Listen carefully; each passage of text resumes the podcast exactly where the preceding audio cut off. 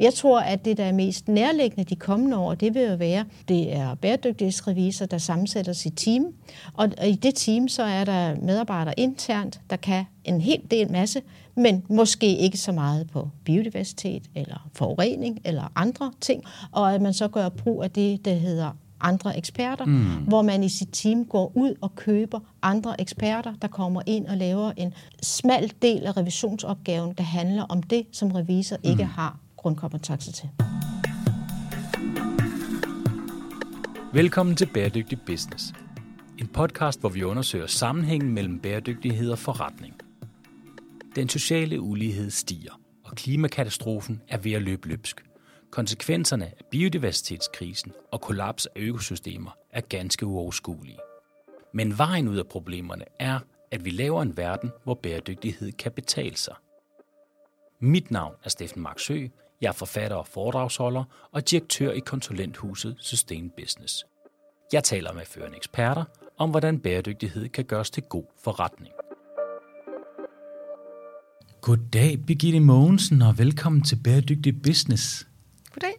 Igen igen. Det er jo faktisk, du er jo den gæst, jeg har haft med flest gange. Det er jo tredje gang, du er med i Bæredygtig Business på fem år. Det er jeg da glad for. Jamen, det er, det er fordi, du gør det så fænomenalt godt hver gang. og øh, vi har jo fornøjelsen af fra tid til anden også at være ude og holde nogle oplæg sammen, og du er jo den, jeg kender, kender også et par andre, der er dygtige, men jeg kender i hvert fald dig, og du ved rigtig meget om EU-lovgivning, særligt CSRD'en.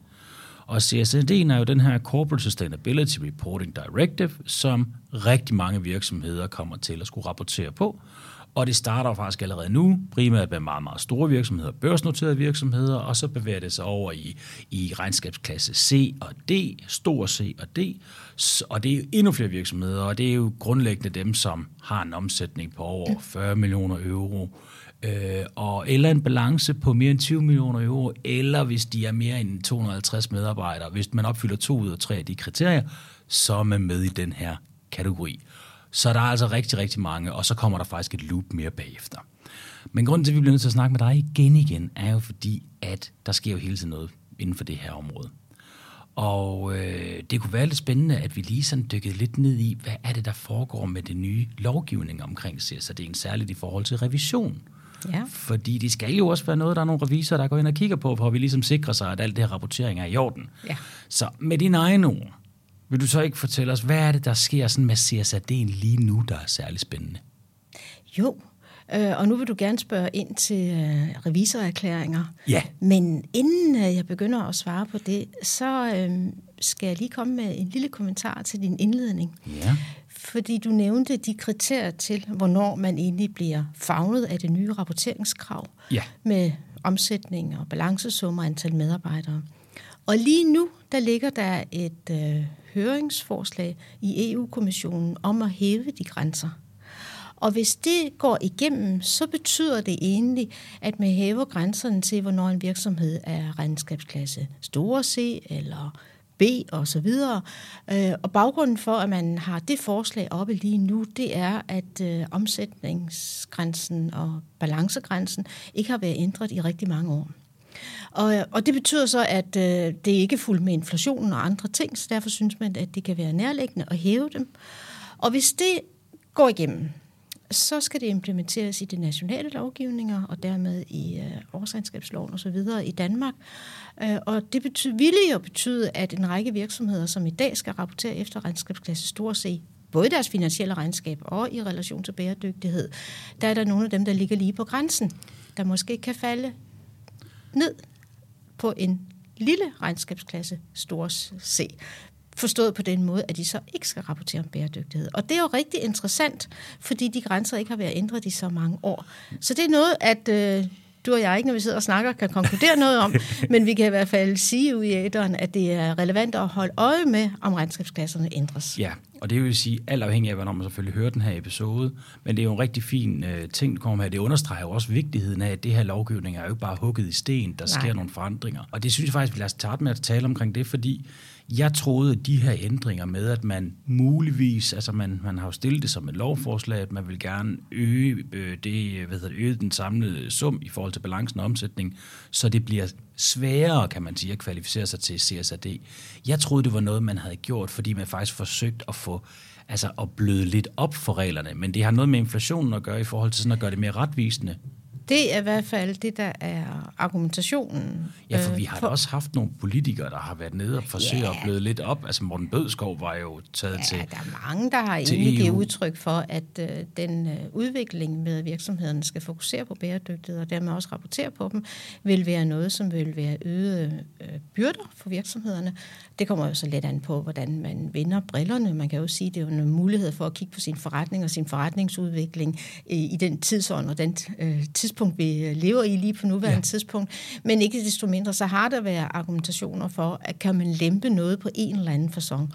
Øh, så den her lempelse eller ændringer af, af af, regnskabsklasserne, øh, om den udspringer i en kombination mm. mellem, at man ikke har ændret dem i mange år, og man så også gerne vil sige, kan vi finde et andet niveau for at holde de mindre virksomheder, som egentlig blev fagnet af reglerne, ude alligevel. Yeah. Øh, og det kan vi kun gætte her hen over bordet omkring. Men der er i hvert fald det faktuelle, at øh, grænserne kan måske blive flyttet. Ja, og ved man noget om, hvor meget de potentielt kan blive flyttet? Altså, øh... Ja, det er cirka, altså så det er lidt forskelligt øh, om, hvad det er for en regnskabsklasse, man er, og lidt om det er balancesumme eller omsætning, man opererer med. Men en gennemsnitsberegning øh, siger cirka 25 procent bliver de okay. hævet. Ja, så det vil sige, før hvor balancesummen var 20 millioner euro, så kunne den blive 25 millioner euro, exactly. og før hvor den var 40 millioner ja. i omsætning, kan den så blive 50 millioner. Så, så, noget så vinduet bliver lidt mindre potentielt. Ja, ja, ja. Hvordan er snakken omkring det med, at det er en ret stor belastning for virksomhederne på kort sigt. Det er, der er også der er en del byråkrati forbundet med, at man skal opfylde alle de her krav versus vores konkurrenceevne på lang sigt. Altså, hvordan ser det ud?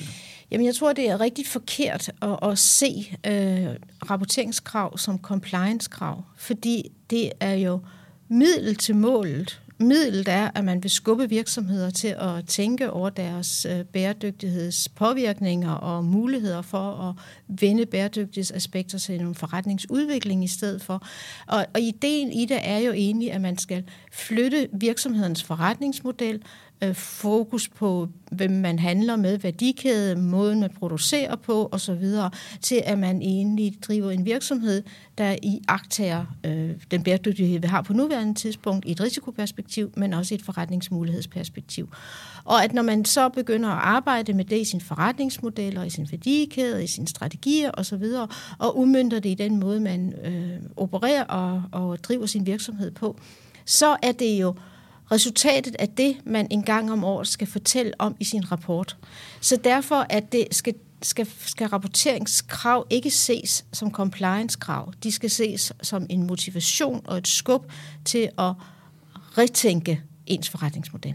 Ja, altså du agiterer for, at man skal faktisk bruge det her forretning strategisk, i stedet for at det er en ja. øveopgave, hvor du skal ja. ind og udfylde en masse ting, fordi ja. så, bliver det, så får man reelt ikke noget ud af det.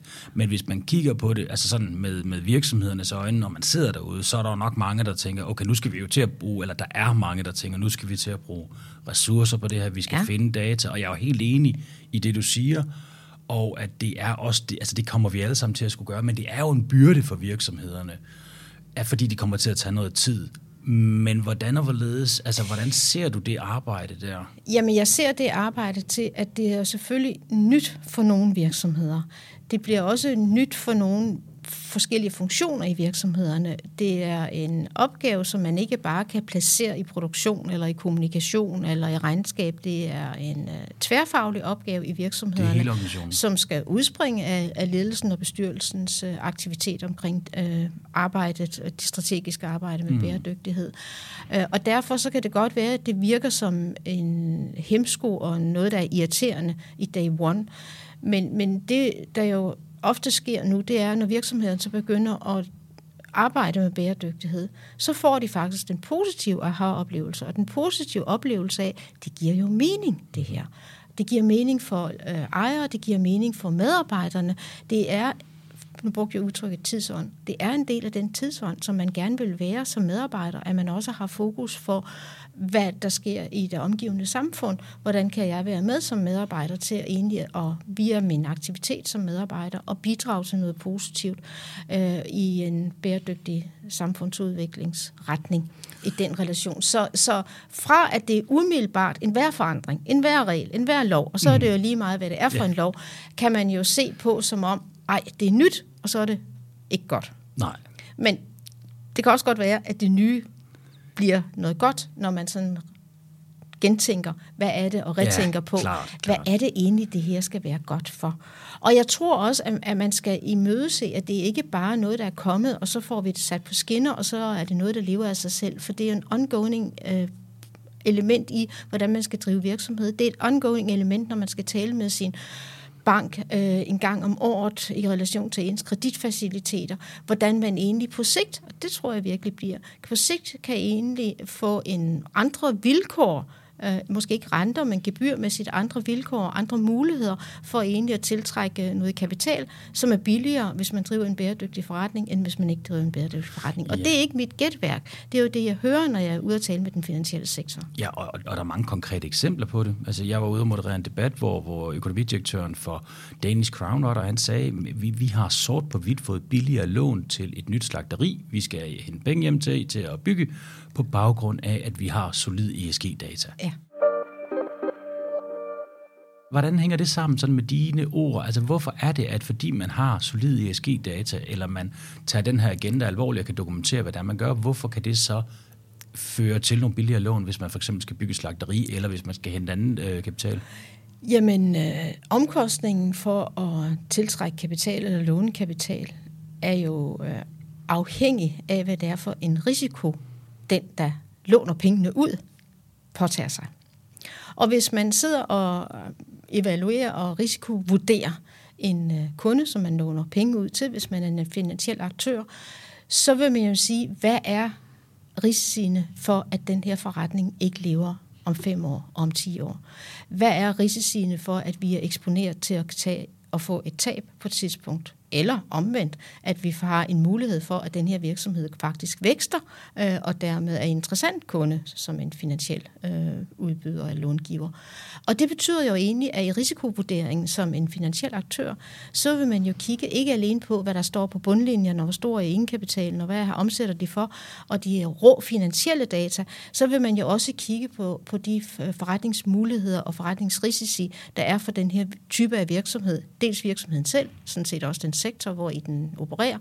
Øh, og i, i det aspekt, der står man jo i en situation, at hvis risikoen er større, så koster det flere penge ja. at låne nogle penge. Og der kan man vel sige, at, at bæredygtighed er bare begyndt at blive en risiko. Man kan jo kigge ja. på den tyske bilindustri. Det er jo et Helt godt eksempel på, at de har jo virkelig fået et hak over nallerne, ikke? fordi at de ikke var hurtige nok til at, at skifte over til, øh, til elbiler og, og hele den bevægelse. Og derfor er bæredygtighed jo ikke et add-on. Det er ikke soft det er hardcore forretning. Ja, jeg er selvfølgelig 100% med, men det, der er bare rigtig mange virksomheder, der stadig sidder derude. Og det er jo på ultra kort sigt, ikke? at man tænker, øh, nu skal vi tage i gang. Det var det samme med GDPR, hvor ja. man så kunne sige, GDPR var måske Altså, det var måske lidt mere en øveopgave, hvor jeg vil sige, at jeg er fuldstændig enig med dig. Bæredygtighed er jo faktisk noget, der kan anspore til, at rigtig mange mennesker oplever en stigende grad af motivation og trivsel i deres arbejde, fordi de synes, det er spændende. Ja. Men det er jo selvfølgelig en ekstra opgave, og det er ongoing business. Det er ikke bare noget, man gør op Nej. til regnskabsåret, ligesom alt muligt andet. Måske. Og det er jo også derfor, at, at den nye regulering og de nye krav og de nye standarder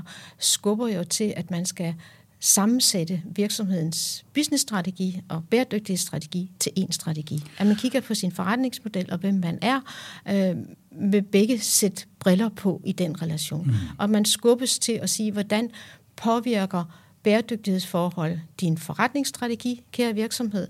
Hvordan absorberer du bæredygtighedsforhold i din strategi, mm. når du løbende ændrer din strategi? Ja. Og det er jo selvfølgelig ekstremt vigtigt. Altså det er jo klart, at de fleste virksomheder, de bygger jo på, at, at altså, vi påvirker, alle virksomheder påvirker planeten. Og det ja. begynder helt stensikkert på et tidspunkt at blive dyrere og påvirke planeten negativt. Ja. Så allerede der, der har vi nogle ting. Men man kan vel også godt forstå, at der er ret mange direktører, der tænker, hold nu op, nu har vi bare brugt al vores tid på tidligere på at fokusere på, at vi i bund og grund skulle tjene penge og sørge for at glade medarbejdere. Nu skal vi også til at forholde os til planeten. Altså det er jo mange ekstra opgaver, der ryger oven i hatten. Det kræver jo altså opkvalificering. Ja, det gør det.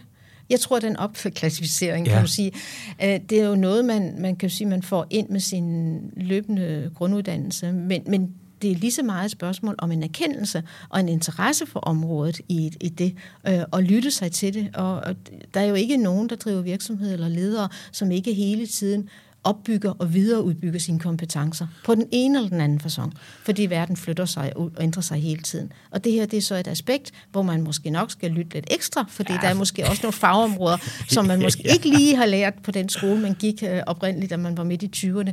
Men, men det er jo et fælles opgave, vi har alle sammen mm, på ja. nuværende tidspunkt. Ja, fordi jeg vil da sige, det er da noget af en mundfuld, der foregår. Og jeg tror bestemt også, at vi ser rigtig mange virksomhedsledere derude, der synes, det er svært, at man ikke... Altså, det er ikke så solid data. Det er altså sværere at måle og veje bæredygtighed end det finansielle. Men det er jo også netop der, at revisorerne kommer til at få en ret central rolle, fordi at der bliver jo revision på de her regnskaber, altså de her ESG-regnskaber på, på den her CSRD-lovgivning, man skal ind og rapportere på. Vil du ikke prøve at fortælle os lidt omkring det? Altså, hvad er det Ja. for nogle krav, der kommer til revisorerne, som de stiller videre til virksomhederne?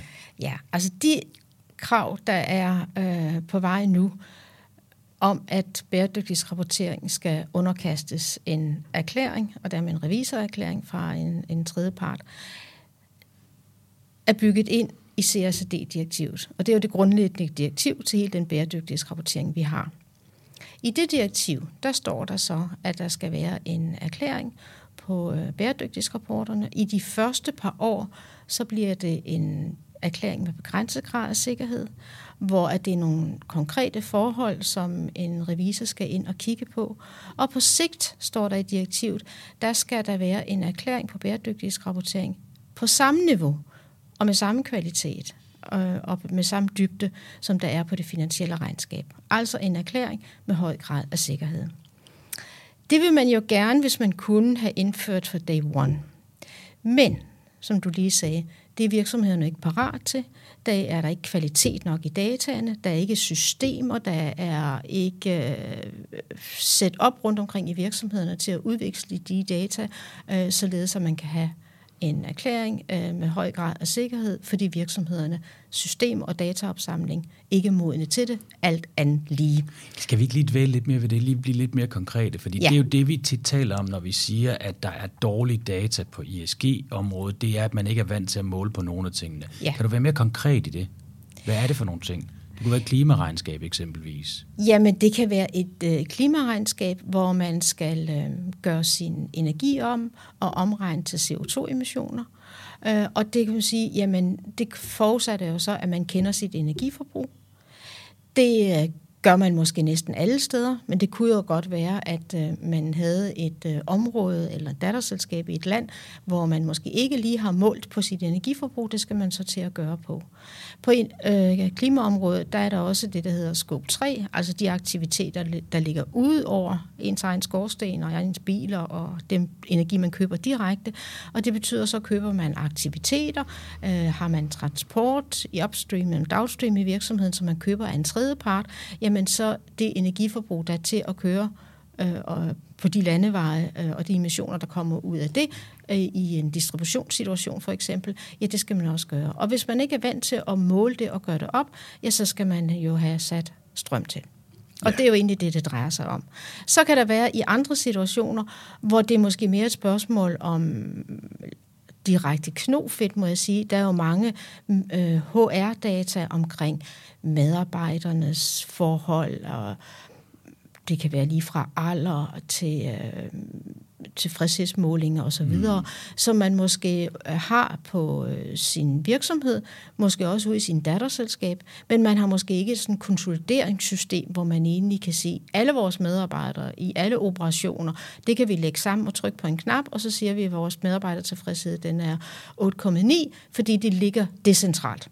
Så noget af det er også at samle informationerne sammen. Og det, og det nu kalder jeg det knofedt, for det er jo et spørgsmål om at få det i gang. Men ting tager jo tid, og det er jo også derfor, at man siger, I skal, kære virksomheder, siger regulator, I skal have højnet datakvaliteten. Det skal være lige så sikkert og nøjagtigt og fuldstændigt, om det er energiforbrug, eller det er medarbejdertilfredshed, eller det er en omkostning, eller det er omsætningen.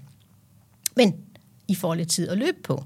Og derfor er der det her forløb til, at man heller ikke vil skubbe en øh, erklærings øh, fra en revisor ind til at være med høj grad af sikkerhed på samme måde som den finansielle fra den første dag. For det kunne markedet simpelthen ikke levere.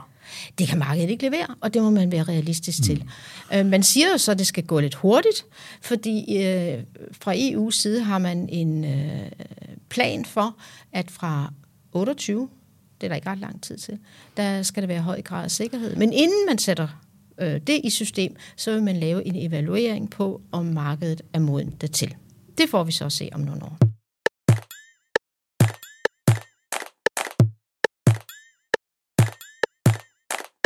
Lad os lige dvæle lidt ved det, for der er jo faktisk nogle virksomheder, som allerede kan præstere kan og levere de. med høj grad af sikkerhed. Det kan de. Øh, Arla og Novo har, ja. har jeg ladet mig fortælle. Hvordan kan de have skabt det her data? Eller hvordan Jamen, kan de være så stærke de har jo, de har jo arbejdet med det i en årrække, og få de systemer sat op, få data samlet ind, få lave kvalitetsvurderinger, få dataopsamling på bæredygtighedsdata med ind i deres øh, kontrolsystemer, i deres øh, øh, vurderinger af data, der kommer ind. Så de har jo egentlig, nogle af dem, flyttet øh, de såkaldt ikke-finansielle data ind i de samme øh, Øhm, procedurer og processer og kontroller, som de har de finansielle data. Og, og det vil sige, så har de, har de af frivillighedens vej sagt, jamen det her det er rigtig vigtigt, for det er rigtig vigtigt for vores forretning, og det vil vi gerne også have en erklæring med høj grad af sikkerhed fra vores revisor. Spændende. Og så det med knofedt, det kan også gøre sig. Altså man kan faktisk godt levere det, hvis man gerne vil lige nu, men det er også en tough cookie, det er jo helt fair. Og det er vel meget det, der ligger i værdikæden, der er det helt store problem. Ikke? Ja, det, det er det, med, og fordi det er jo et samarbejde mellem ja. kunder og leverandør øh, i at, at, at få identificeret og få, få det ind i en, et, et, et, et løbende forløb. Ja. Så, da, så man næsten siger, altså mange data, de bør stå på en ordrebekræftelse og på en faktura, og det tror jeg også, de kommer til. Mm. Øh, og det er også det, der skal Som helt standard idé Altså, du skal vide, hvad prisen er, men du skal også vide, hvad belastningen er ja. på dine ting. Ja, og det, det er jo også begyndt i nogle sektorer allerede nu. Og det, det er jo super spændende. Også noget, der er rigtig smart at få ud til forbrugeren, når vi en dag kommer helt ud i det led, er sådan, så vi rent faktisk ved, om der er forskel på, at vi køber en tomat fra Spanien eller en tomat fra Danmark, kunne man forestille sig. Ikke? Fuldstændig. Det vil være optimalt. Men der er noget tid at løbe på endnu. Det er først 2028, det med høj grad af sikkerhed, indtil det er det med begrænset grad af sikkerhed. Og, og det er jo selvfølgelig sådan nogle termer, man bruger inden for revision i forhold til, hvor meget man som revisor lægger hovedet på blokken.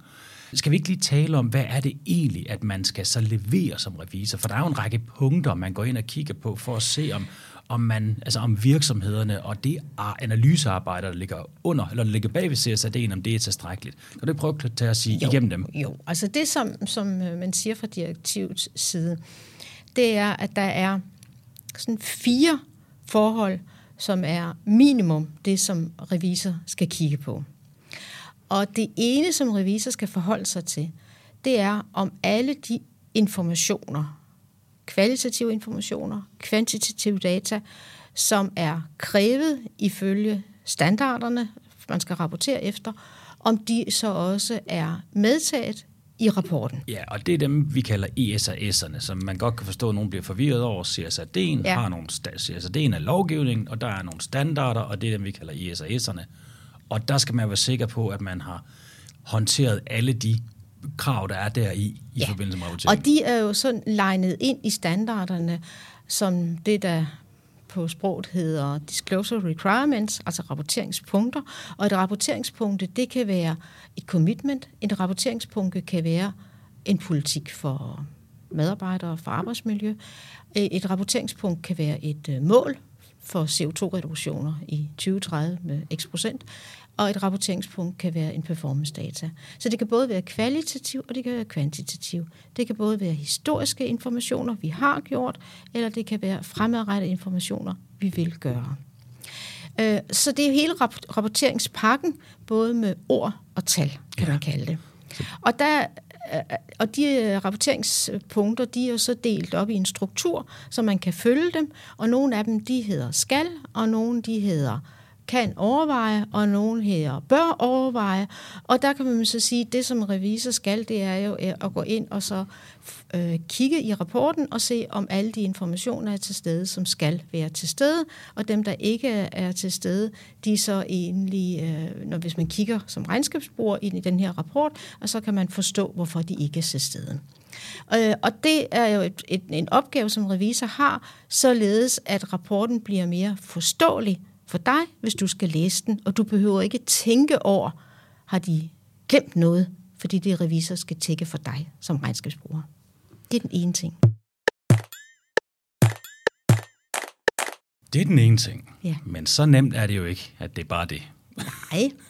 Den, den, den anden øh, pind i øh, erklæringen, som, som revisor skal forholde sig til, det er den proces og den procedure og den tilgang, som virksomheden har arbejdet med for at identificere og vurdere, hvad der er væsentligt. Og det er det, som øh, i regnskabssproget er, er kommet til at hedde det dobbelte væsentligheds øh. Ja. Og dobbelt væsentlighed betyder, hvad er det for nogle øh, påvirkninger virksomheden og dens produkter og dens værdikæde har på det omgivende samfund, på biodiversitet, på klima, på medarbejdere og så fremdeles. Det er det, man nogle gange også kalder indefra ud perspektivet. Ja. Og der er i det hele taget mange navne om den her dobbeltvæsenhedsanalyse, yeah. double materiality assessment, men det er ligesom ryggraden i CSRD'en. Ja, det er det jo, for det er jo rammen eller sømmen på væggen, kan man sige. Og den anden vej, som jeg vil lige skal have med, det er så den modsatte vej, om der er noget, som er udefra kommende forhold, der kan påvirke virksomheden set med sådan et finansielt økonomisk øh, briller, og dermed på sigt ramme deres finansielle cashflow. Det er det, der kan udefra og ind perspektivet. Og i standarderne, der står så, hvad er det så egentlig for nogle processer og, og procedurer, som en virksomhed skal forholde sig til, når den skal lave den øh, identifikation og lave den vurdering, mm. hvad der er væsentligt, og hvad der dermed også er uvæsentligt, også ud fra den øh, betragtning, at man skal jo ikke berette om alt, man skal berette om det, der er væsentligt. Og det er jo en ret vigtig pointe, det her, og det er jo faktisk meget smart, må man sige, fordi i bund og grund så handler det vel om, at man siger, vi, altså, virksomheder kan jo være forskellige, afhængig af hvilke branche de er i, og hvordan de nu engang er. Og derfor så giver det ikke mening, at alle måler på alting, så man har lavet et udgangspunkt, der gør, at man går ind og fokuserer og argumenterer og dokumenterer, at det er nogle bestemte ting, man arbejder med, for så behøver man ikke at arbejde med de andre. Nej. Og det er, jo, det er jo sådan set ret smart, men det kræver virkelig, at den analyse er på plads.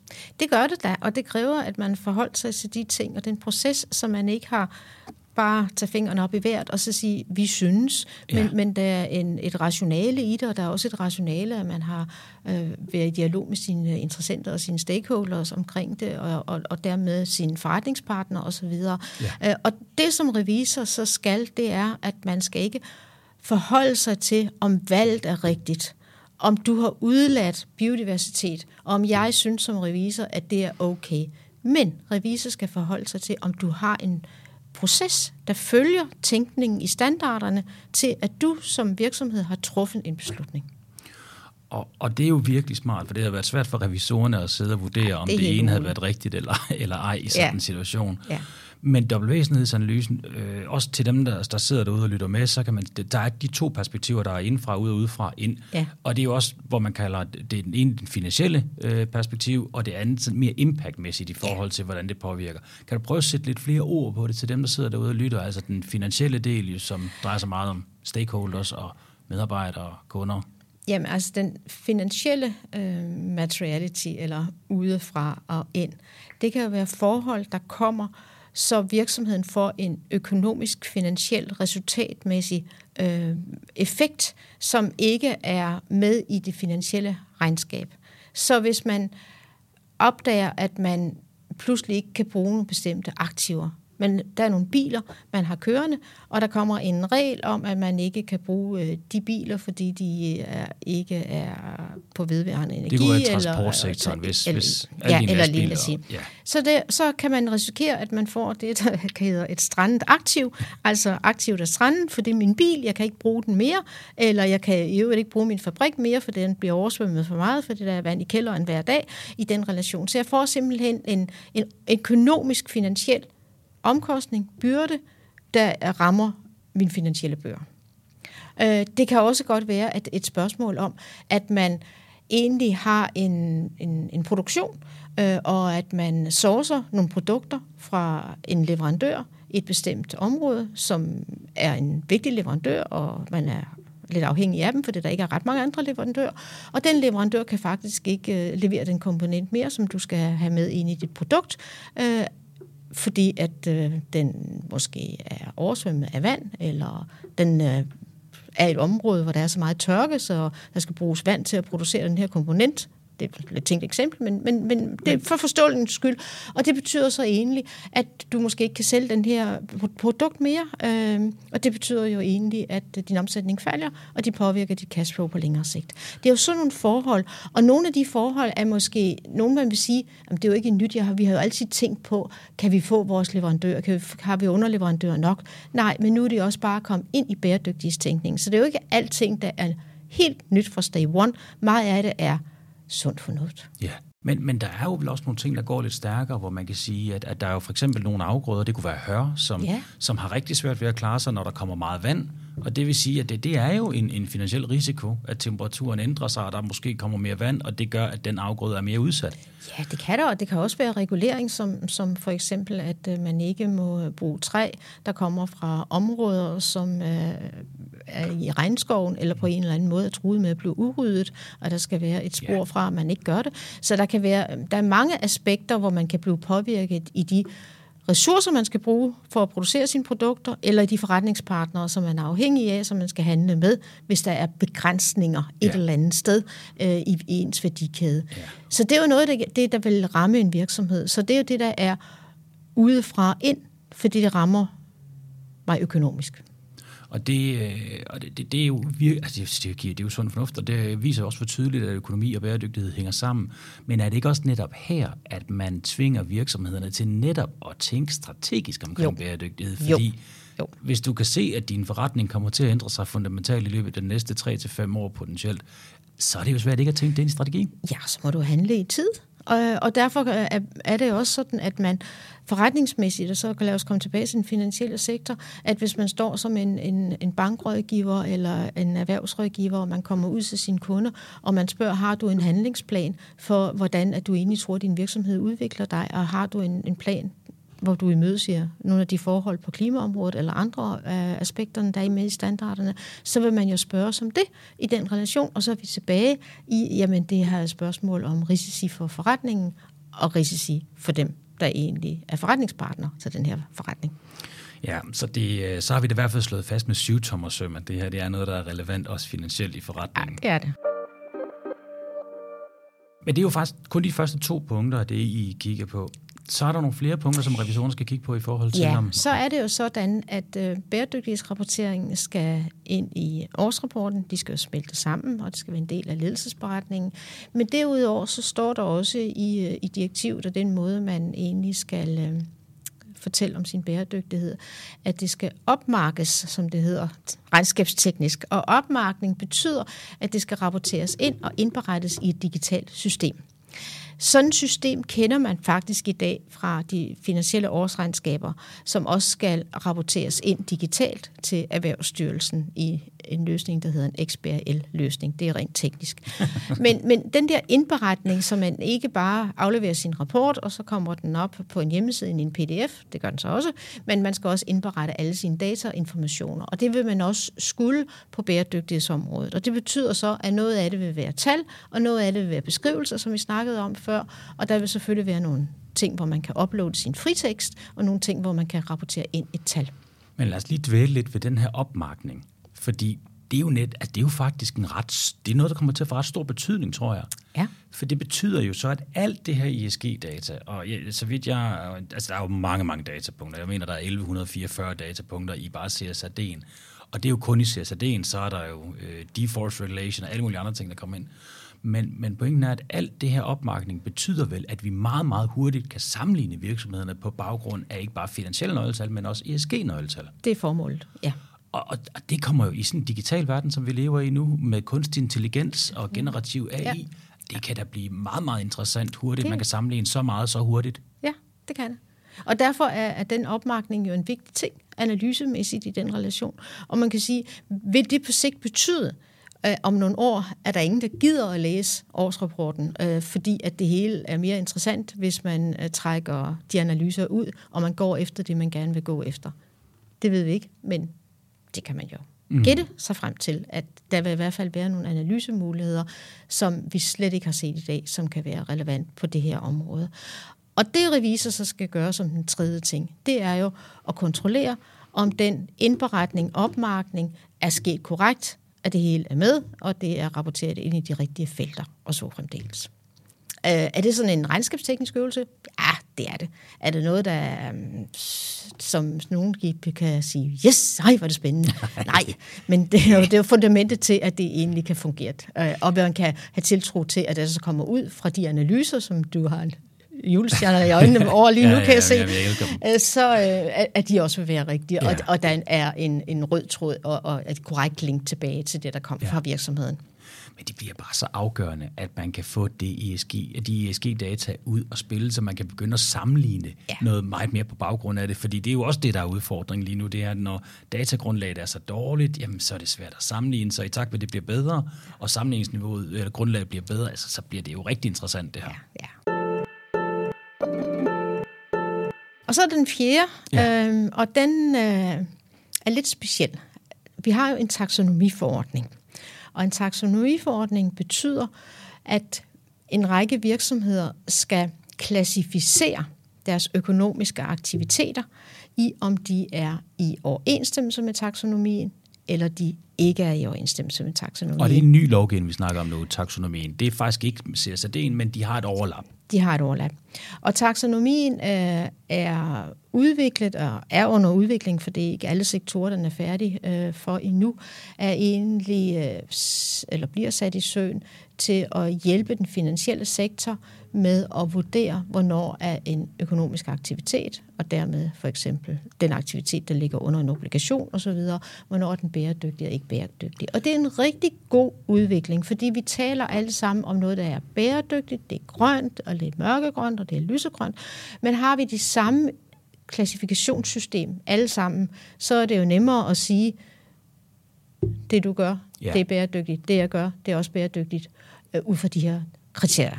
Ja, og jeg har hørt dig fortælle, at, at taksonomien jo i bund og grund bare er en ordentlig mobbedreng af en bog, hvor man kan slå alle forskellige økonomiske aktiviteter op, ja. og så går EU simpelthen ind og dikterer, hvad er det, de her forskellige aktiviteter, hvad kan de klassificeres som? Ja. Og det gør det jo nemmere at finde ud af, hvad er bæredygtigt og hvad er ikke bæredygtigt. Ja. Fordi når man skal bruge Brundtland-rapportens definition, så er det jo den der meget, meget fluffy definition, som er super bred øh, og kan være lidt svært at operationalisere. Ja, og det her det er meget operationelt. Det er måske lidt... Øh svært at manøvrere i, fordi der er mange kriterier i den relation. Men, men det er tanken med klassifikationen, det er, at når man går ind i sit bogholderi, og man registrerer sin omkostning og sin omsætning osv., så, videre, så vil man have nogle nye konti, øh, hvis jeg nu lige tager min revisorkasket på, nogle nye konti og siger, den her Slipper del, du nogensinde den? Nej, det tror jeg ikke. Den her, den, den her del af omsætningen, den er i overensstemmelse med taksonomien. Det er en omsætning. Vi har en logistikforretning. Vi kører igen ud på landevejen. Vi kører med nogle øh, biler, der er i overensstemmelse med taksonomien i relation til, hvor meget de udleder per tons kørt kilometer og så fremdeles, og andre kriterier. Så den omsætning, den får en særlig kode ind i beholderiet, og den er en taxonomi-aligned omsætning. Så kan man sige, er der nogle omkostninger til den her omsætning? Ja, det er der jo. Øh, og dem, de hedder så øh, OPEX, det er omkostninger, som er allokeret til den her omsætning. Og så har man den tredje element i taksonomien, ja, tre KPI'er, som er CAPEX, som svarer til investeringerne. Og det betyder så, at når en virksomhed investerer og dermed får et materielt anlægsaktiv eller et anlægsaktiv, er det så noget, der er etableret i overensstemmelse med taksonomien? Det kan jo være en bil, man køber. Det kan være en renovering af en bygning. Det kan være, at man bygger en ny bygning. Er den bygget i overensstemmelse med taksonomien, så man kan sige, hvor mange store del af ens investeringer, der er sket i indeværende år, er i overensstemmelse med taksonomien. Og alt sammen er det her nøgletal, som er vigtige for at kigge på en virksomhed sådan med nøgletal og sige, hvor stor en del af virksomhedens omsætning, hvor stor en del af virksomhedens operationelle omkostninger, hvor stor en del af virksomhedens investeringer, der er sket det forgangne år, er sket med respekt øh, og med beslutninger, der understøtter en bæredygtig udvikling, fordi de følger taksonomien. Det betyder, at der skal ske en række nye registreringer i virksomhedernes bogholderi.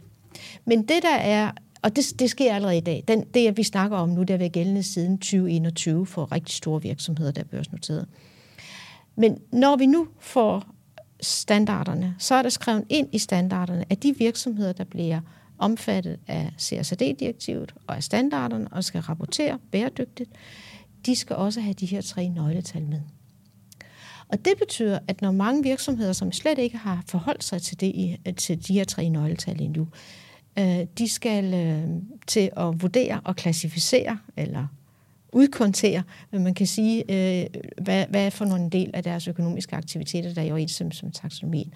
Ja, fordi... Og der kan man sige, at hvis man er usikker på det, så vil man sige, det er de ikke, det er de nok ikke endnu. Men mm. man vil jo have en interesse for, at så meget er det, for det viser jo, om virksomheden er på en rigtig bæredygtighedsudviklingsrejse. Ja, og, og øh, det, der vel også er vigtigt at sige, det er, at en virksomhed kan have flere aktiviteter. Ja, masser. Så det vil sige, hvis man har et stort selskab, som måske øh, producerer et eller andet, hvad ved jeg, men de også har et ejendomsselskab, som måske bygger og i stand sætter bygninger, så kunne den del af deres samlede store forretning gå ind i taksonomien, mens resten ikke gør på nuværende tidspunkt. Helt klart. Helt klart. Og hvor langt er vi med at udvælge de her områder i taksonomien? Jamen altså, øh, de bliver udviklet således, at de tekniske kriterier øh, Øh, øh, er der på klimaområdet nu, og ligger der også på biodiversitet og cirkulær økonomi osv. Men de skal jo så også være relevante for de konkrete sektorer.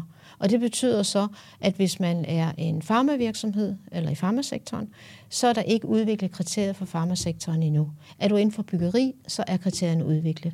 Og det betyder jo også, at fordi man, hvis, man, hvis der ikke er udviklet kriterier for en selv i den sektor, man er, så kan man jo ikke rapportere endnu. Så derfor kommer til at, her, til at gå noget over tid. Men lige tilbage til revisor. For det fjerde, det, det fjerde ting, revisor skal gøre, det er, at man skal gå ind, og så skal man øh, kontrollere og forholde sig til de her tre nøgletal, omsætning, OPEX og CAPEX, om de er i overensstemmelse med taksonomien, og dermed er også er konteret rigtigt ind i bogholderiet. For at sikre, at den del af omsætningen, der er taksonomi-aligned, ja. er øh, oplyst. Ja.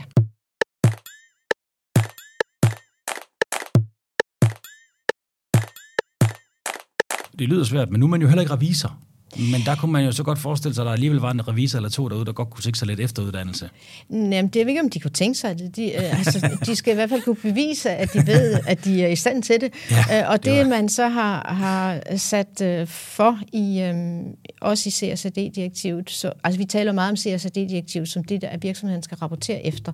Men CSRD-direktivet har faktisk øh, to elementer det, som virksomheden skal interessere sig for, for det er det, man skal rapportere omkring, derfor vi har standarderne. Og så er der den anden del af CSRD-direktivet, som handler om, hvad revisor skal gøre, mm. og erklæringsdelen. Og det er det, vi lige har talt om lige nu. God opsummering. Øh, og det betyder så også, at øh, alt kan ikke ske på en dag, og den kompetence, som revisor skal bevise og vise, at man har, det skal jo ind i uddannelsen til at blive godkendt revisor eller statsautoriseret revisor. Ja, så det... fremadrettet, der bliver det en fast del af uddannelsen. Hvis ja. man skal være revisor, så får man det her med. Ja. Yes. Så kan man sige, dem, der er på vej til at blive revisorer i dag, eller dem, der sidder ude i revisionshusene og er underskrivende af revisor, de skal jo så kunne bevise, at de lige om lidt øh, godt kan øh, klassificere sig selv som at være bæredygtighedsrevisor. Og det er da spændende. Nu ja. skal vi altså til, øh, så man har en revisor, som vi altid har haft, men der skal altså også laves decideret bæredygtighedsrevisor. Ja, og det betyder så, at når man vælger sin revisor på sin generalforsamling, på sin finansielle revisor, som man jeg gør på øh, de årlige ordinære generalforsamlinger, så skal man også, hvis man skal lave en bæredygtighedsrapportering efter standarderne, vælge en bæredygtighedsrevisor. Og de første, der bliver valgt, det vil jo være på de generalforsamlinger, vi ser for de store virksomheder her i begyndelsen af 24, lige om lidt, hvor man skal vælge sin bæredygtighedsrevisor. Og det, er, det er så for børsnoterede selskaber, så vi, det, det er nogle ret store nogle, vi ja, snakker om. altså vi, det er jo de store virksomheder, de store børsnoterede virksomheder, øh, der, der skal begynde at rapportere for regnskabsåret 24. Så det er dem, vi ser det første år. Men det kommer jo så også til at gælde for øh, andre virksomheder, som bliver omfattet af, af rapporteringskravene fra 25. Så vi ser lige, hvad de store virksomheder gør i 24. Mm, det, ja. det, det, er en god model. De revisorer, der så skal vælges, kan du eller jeg ikke bare sige, så det har jeg også lyst til at lave. Så man skal have tilladelse fra Erhvervsstyrelsen til, om man er klassificeret til og anerkendt til at blive bæredygtighedsrevisor. Så det vi taler om nu, det er overgangsreglerne, indtil det kommer ind i den ordinære uddannelse. Og så bliver alle revisorer bæredygtighedsrevisorer? Nej, det tror jeg ikke, det gør. Ja, det, det, det, det ved jeg ikke endnu. Det, det, det, det, er ikke sat. det er ikke sikkert, at det skal være alle. Det kan også godt være, at man kan vælge det til, når man skal vælge at være revisor. Men det ved man ikke helt endnu, for man skal lige se, hvordan det udarter sig. Ja, det, det, det, det, det er i hvert fald ikke således, at jeg svarer ja til dit spørgsmål, at alle vil være bæredygtighedsrevisorer. Det er i hvert fald ikke det, der er lagt op til. Men det får vi at se. Men i hvert fald i overgangsreglerne, så skal revisorer så rette henvendelse til Erhvervsstyrelsen og sige, jeg vil gerne have sådan en tillægsgodkendelse i min akkreditering som revisor, om at jeg også kan revidere bæredygtighedsrapporteringer og dermed være bæredygtighedsrevisor, og Erhvervsstyrelsen skal så give tilladelse til det øh, og, og give dig en særlig øh, godkendelse. Hmm. Erhvervsstyrelsen skal så øh, have en, en, en form for bevis for, at du så også er klassificeret som det. Øh, og den klassifikation øh, kommer ud på den måde, at man kan øh, tage et, øh, tilmelde sig et kursus, øh, som øh, Erhvervsstyrelsen så har bedt FSA Danske Revisorer om at udvikle.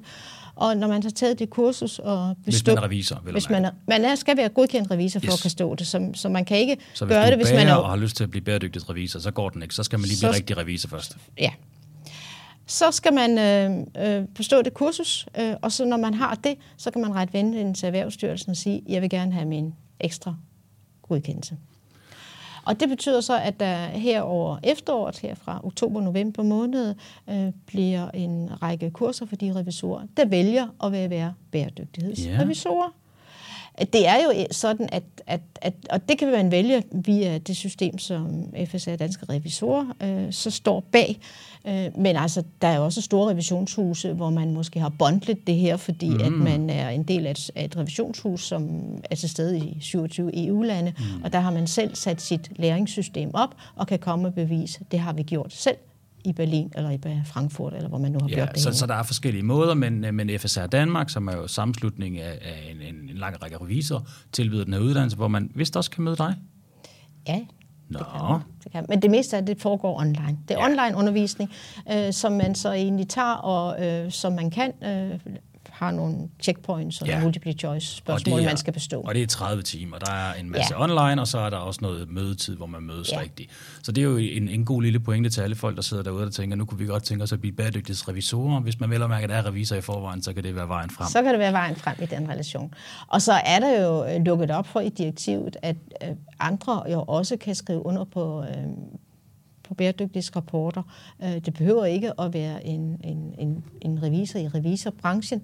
På sigt er der jo lukket op i direktivet for, at hvis man en anden aktør kan bevise, at man har det samme setup, man har de samme etiske leveregler, man har det samme kontrolsystem, man har alt det, der ligger i, i det at kunne drive en revisionsvirksomhed, og man kan bevise det, så, så vil man kunne ansøge om også at, at, at få lov til at være det.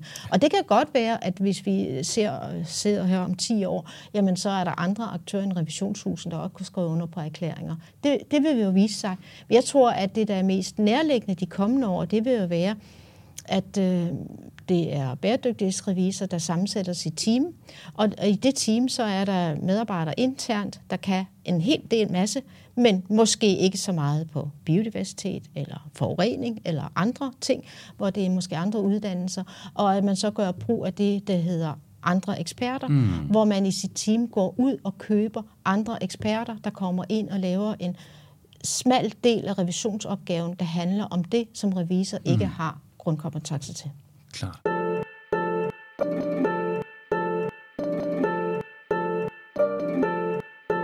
Og 10 år, der er jo lang tid til, så nu må vi se, Ej, hvordan det udvikler sig. Ja. Ej, du vil sige, apropos det med, med, med datakvalitet. Der, det, altså en men, ting er, at virksomhederne begynder at ændre deres forretningsmodel, men, men, men den del af det, der handler ja. om, øh, om kvaliteten af data. Altså mange siger jo, at på det finansielle regnskabsområde, så har, det, har den udviklet sig over mere end 100 år, og her har vi Det er bare 3-4 år, hvor vi egentlig skal have det Og er samme det op ikke at køre. netop en ret vigtig pointe her? Altså, spørger, vi må også lige have lidt, øh, lidt chance for at komme med, og Ja. der er nogle folk, der skal lære noget, der skal, vi skal måle på nogle nye ting, vi skal vurdere nogle nye ting. Men når det så kommer til stykket, hvordan ser det så ud med, øh, med den tunge hammer, der kan falde, hvis det er, at man ikke lever op til de her krav? Fordi det kan jeg ikke rigtig læse mig frem til. Nej, men, men, men det er jo de samme krav, som man har, hvis man ikke aflægger sit øh, finansielle regn, årsregnskab. Man aflægger det forkert, for sent. Det bliver ud, taget ud til kontrol fra, fra lovgivers side. Øh, man kan få et påbud, eller man kan få en bøde, eller i dybeste fald, hvis man kan kalde det sådan, så kan man jo blive opløst som virksomhed eller som mm. selskab, i, øh, i, hvis man øh, ikke overholder de regler, der er for at aflægge finansielle regnskaber. Mm. Og det er de samme regelsæt, der kommer ind her. Så det er ikke et spørgsmål på, at man som man kan for miljølovgivning eller arbejdsmiljølovgivning eller så videre, få en bøde eller Nej. eller noget andet i den relation, eller GPDR, som man kan få en eller anden mm. bøde, som er en procentdel af ens omsætning. Det her, det følger, Eller greenwashing, for sags eller skyld, som, greenwashing, øh, ja. så det her, det følger simpelthen de regler, man har for finansiel regnskabsforpligtelse. Ja, jeg har lige hørt de nyeste regler inden for, eller det nyeste inden for greenwashing, der ligger man op til, det er op til 4% af omsætningen, man kan få en bøde for, hvis ja. det er, at man begynder at greenwash.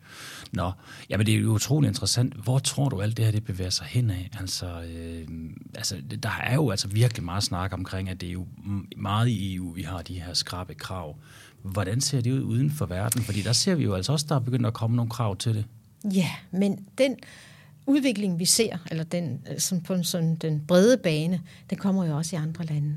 Altså, øh, Japan skæver til, hvad der sker i EU, og siger, okay, vi skal lave noget. I Kina er de ved at lave en, en taksonomiforordning. Det er selvfølgelig ikke en til en til i Europa, det er klart. Men at man også siger, hvad for nogle aktiviteter er bæredygtige, hvad for nogle er ikke aktive, bæredygtige. Altså, så, så det ruller jo alle steder. Der kommer også standarder fra øh, den finansielle rapporteringsverden, som også ligger sig op af EU-standarderne. De gælder jo internationalt.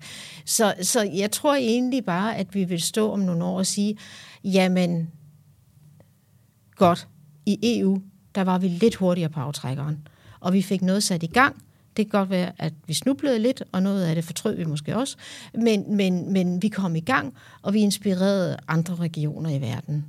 Så jeg er slet ikke i tvivl om, at det her det vil være helt almindeligt. Og det vil også betyde, at når du kigger på en aktie i dag, om vil du købe en aktie, så kigger du på kursen, og stiger den, og falder den, og er der omsætning i den her aktie på en finansiel børs. Om nogle år, så vil man også kigge endnu mere, end man gør lidt i dag. Man er jo begyndt at gøre det, mm. men så vil vi kigge endnu mere på, jamen hvad er CO2-emissionerne per mm. øh, værdikrone på den her aktie i den relation. Og så vil det blive ind på noget, hvor vi vil sidde og sige, hold da op, nej, hvor var det dog gammeldags dengang, ja. at de slet ikke tog det der ansvar med, mm. hvor var det dog navlebeskuende. Mm. Ja. Altså, der er jo mange, der har været lidt bekymret for det her med, med bæredygtighedsrapportering. Det er sådan et, en tick-the-box exercise, hvor man i bund og grund bare rapporterer, og så kører man business as usual, og så skovler man det over i en eller anden afdeling, og så må de fikse det. Og det ved jeg, du, det, du, det mener du ikke, at man kan. Og det er jo dejligt at høre. Vil du forklare os lidt om, hvordan synes du, at, hvordan kommer rapportering og reel handling til at hænge sammen på grund af det her? Jamen, hvis man kigger på alle de rapporteringspunkter, som man så siger, der er mange af dem, så flertallet af dem, de handler om, hvordan man driver virksomheden.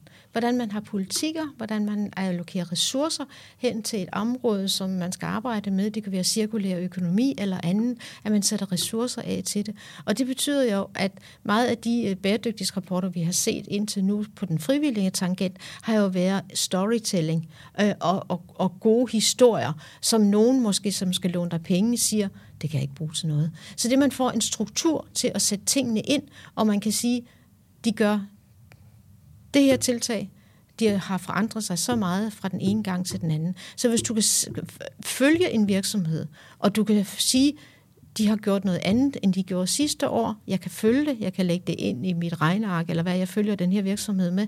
Du kan samme virksomheder på kryds og tværs om virksomhed A faktisk er mere ambitiøs end virksomhed B, jamen så får du et helt andet sammenligningsgrundlag. Og sammenlignelighed er jo et af nøgleordene til hele formålet med det her, at man kan kunne sammenligne, mm. så vi kan vælge til, og vi kan vælge fra. Ja, og det er jo med udgangspunkt i transparens, ikke? Fuldstændig. At vi kan kigge igennem, så vi rent faktisk kommer forbi de der meget farverige ESG- og CSR-rapporter, hvor der står rigtig mange ting. Ja.